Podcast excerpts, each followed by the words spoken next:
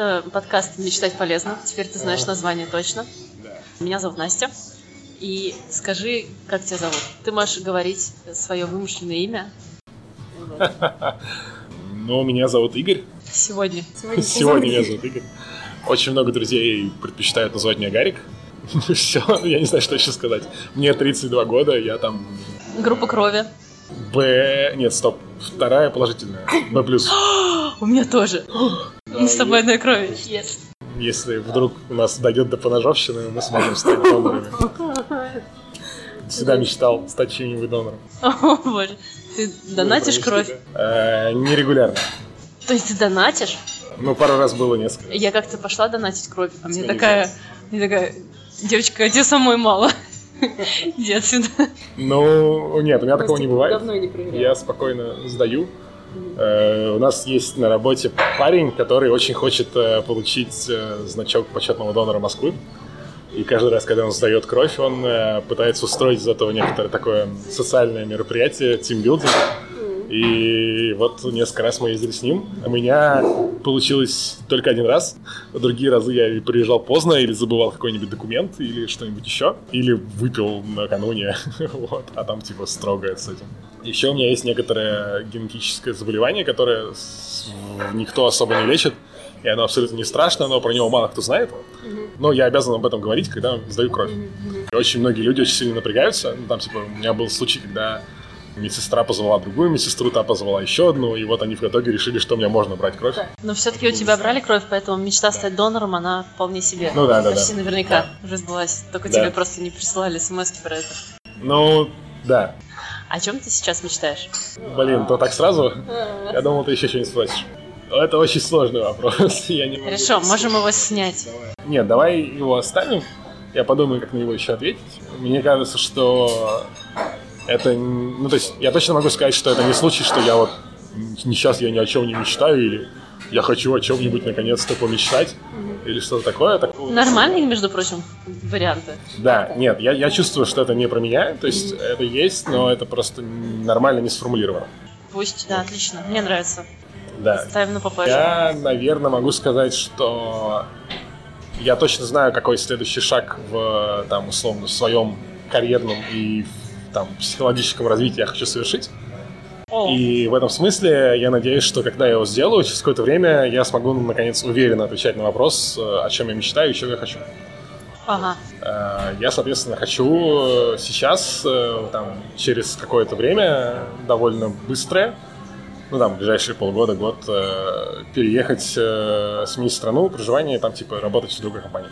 Вот, План это хорошо. да. Ну, типа, я, я, я, да, я могу сказать, что я хочу работать э, в компании, которая занимается каким-нибудь там стримингом, подкастами и, и музыкой, э, и называется на S и находится в Стокгольме, то есть Spotify. Вау, круто. Наш подкаст есть на Spotify. Отлично. Возможно, скоро я тоже буду на Spotify, тогда будет отличный ход. Да. Ну, типа, я, да, можно сказать, что по крайней мере так я смогу попасть на Spotify подкаст. Хорошо. А есть мечты, которые уже сбылись?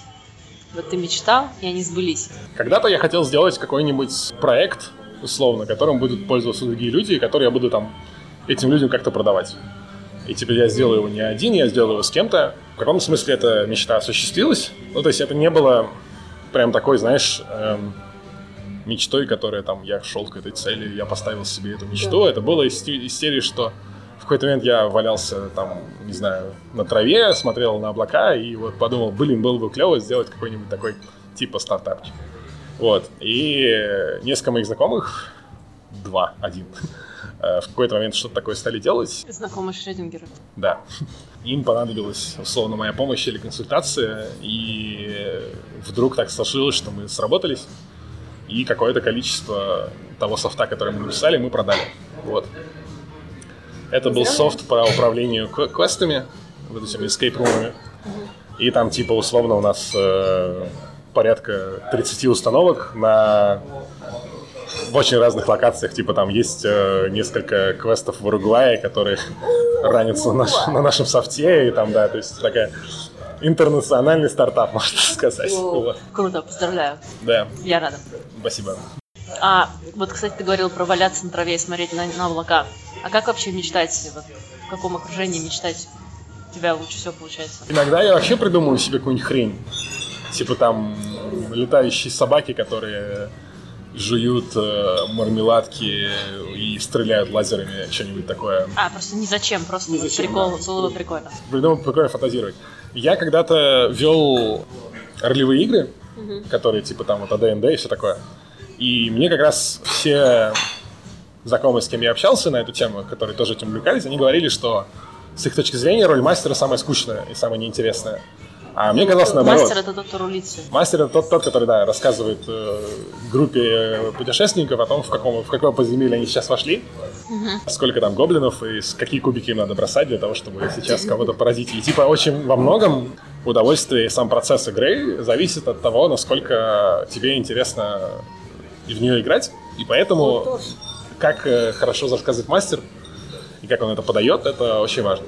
Вот. И мне типа нравилось это. У меня это получалось довольно естественно. Я не пытался это как-то специально развивать, но я там с теплотой вспоминаю те моменты, когда мы это делали. И мне кажется, что вот эта традиция придумывать всякую чепуху, она вот оттуда.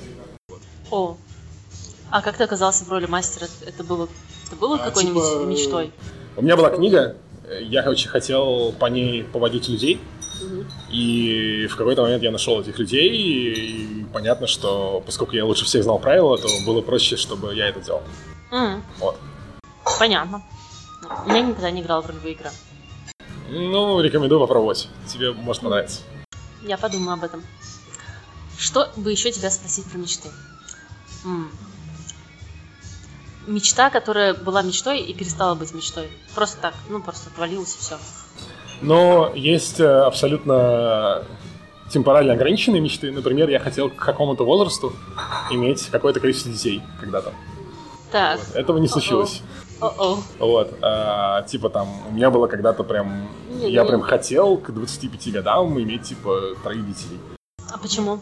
Не знаю, типа, это не было никаким рациональным таким желанием.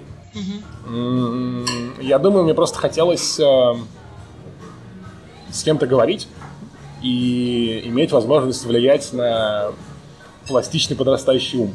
Это преподавание, оно оттуда? Мне кажется, что да, моя тяга к преподаванию, она в итоге оттуда. То есть я очень кайфовал, когда э, дети, которым я что-то преподавал в школе, говорили о том, что им очень круто со мной, и типа я единственный препод, который хоть как-то им что-то объяснил. Вот. Это было приятно. Ну и там, это преподавание круто в тем, что на самом деле это такая м, беспроигрышная игра в долгую.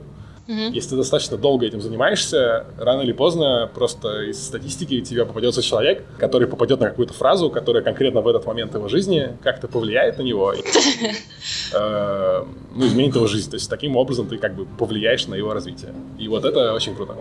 Да, звучит очень круто. Мне самой страшновато преподавать, то есть я пробовала чуть-чуть там какими-то итерациями, мне это было... Мне до сих пор страшно. Типа это просто, видимо, какая-то, не знаю, форма мазохизма или странная самодача, которая ловится иногда. И вот ради этого ты и живешь. Была еще мечта, которая не сбылась, скорее связана с тем, что там вот разочарование такое в, в мире.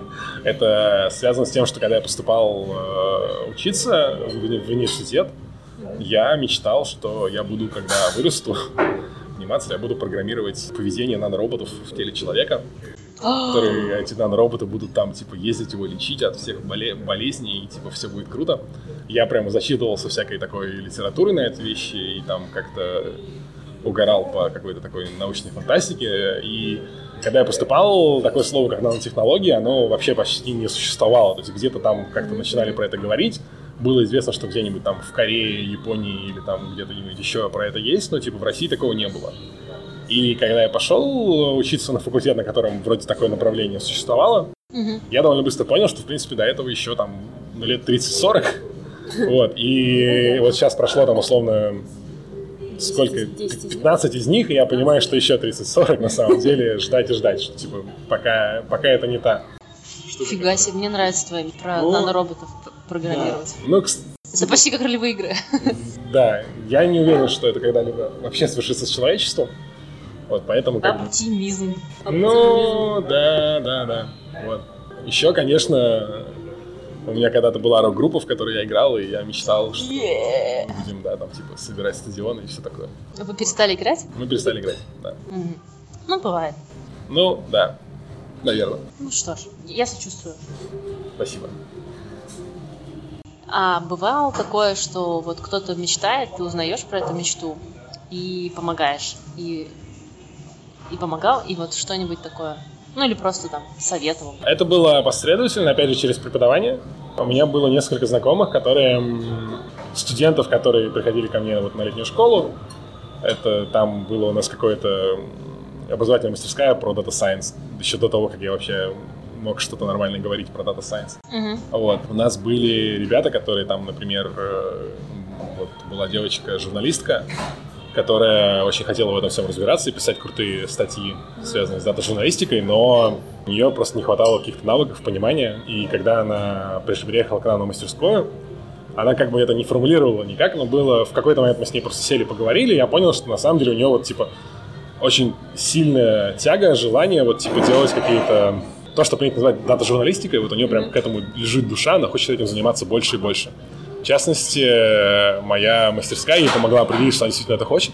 Ага. Она ей помогла в итоге поступить на э, магистерскую программу по дата-журналистике в Вышке и типа там как-то сориентировать себя дальше. Ну и вот таких случаев я могу набрать там 5-6 условно с летней школы.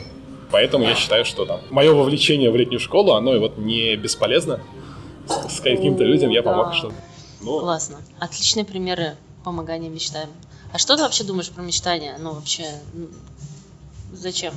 в смысле, зачем оно вообще человеку нужно? Или типа Ну да, зачем ну вообще... ты думаешь, оно вообще нужно? Или это так просто Ну, это нужно. атовизм? Это нужно, потому что тебе нужно как-то...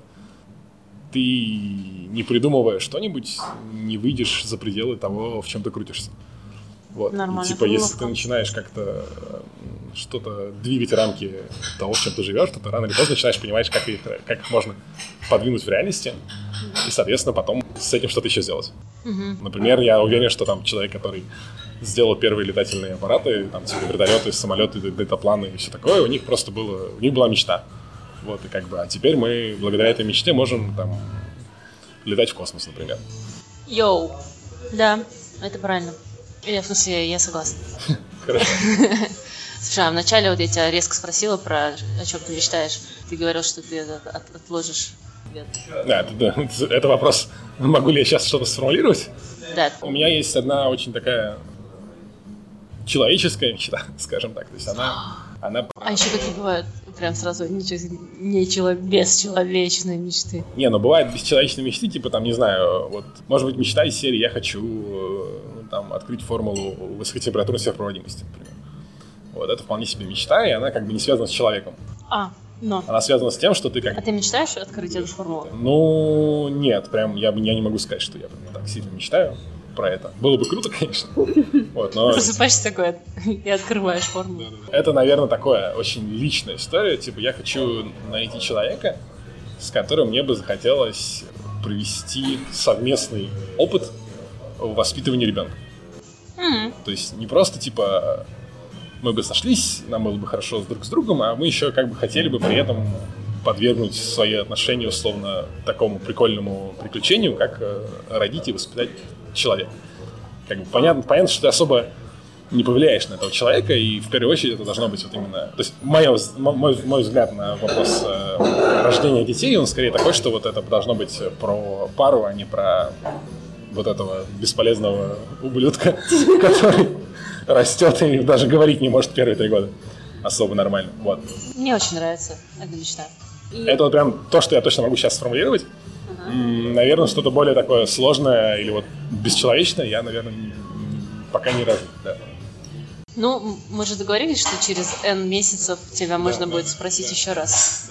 Круто. Давай на этом поставим жирную спитую. Хорошо. И спасибо тебе, что ты рассказал всякие такие штуки. Да. Хорошо, пожалуйста, зови меня еще. Хорошо.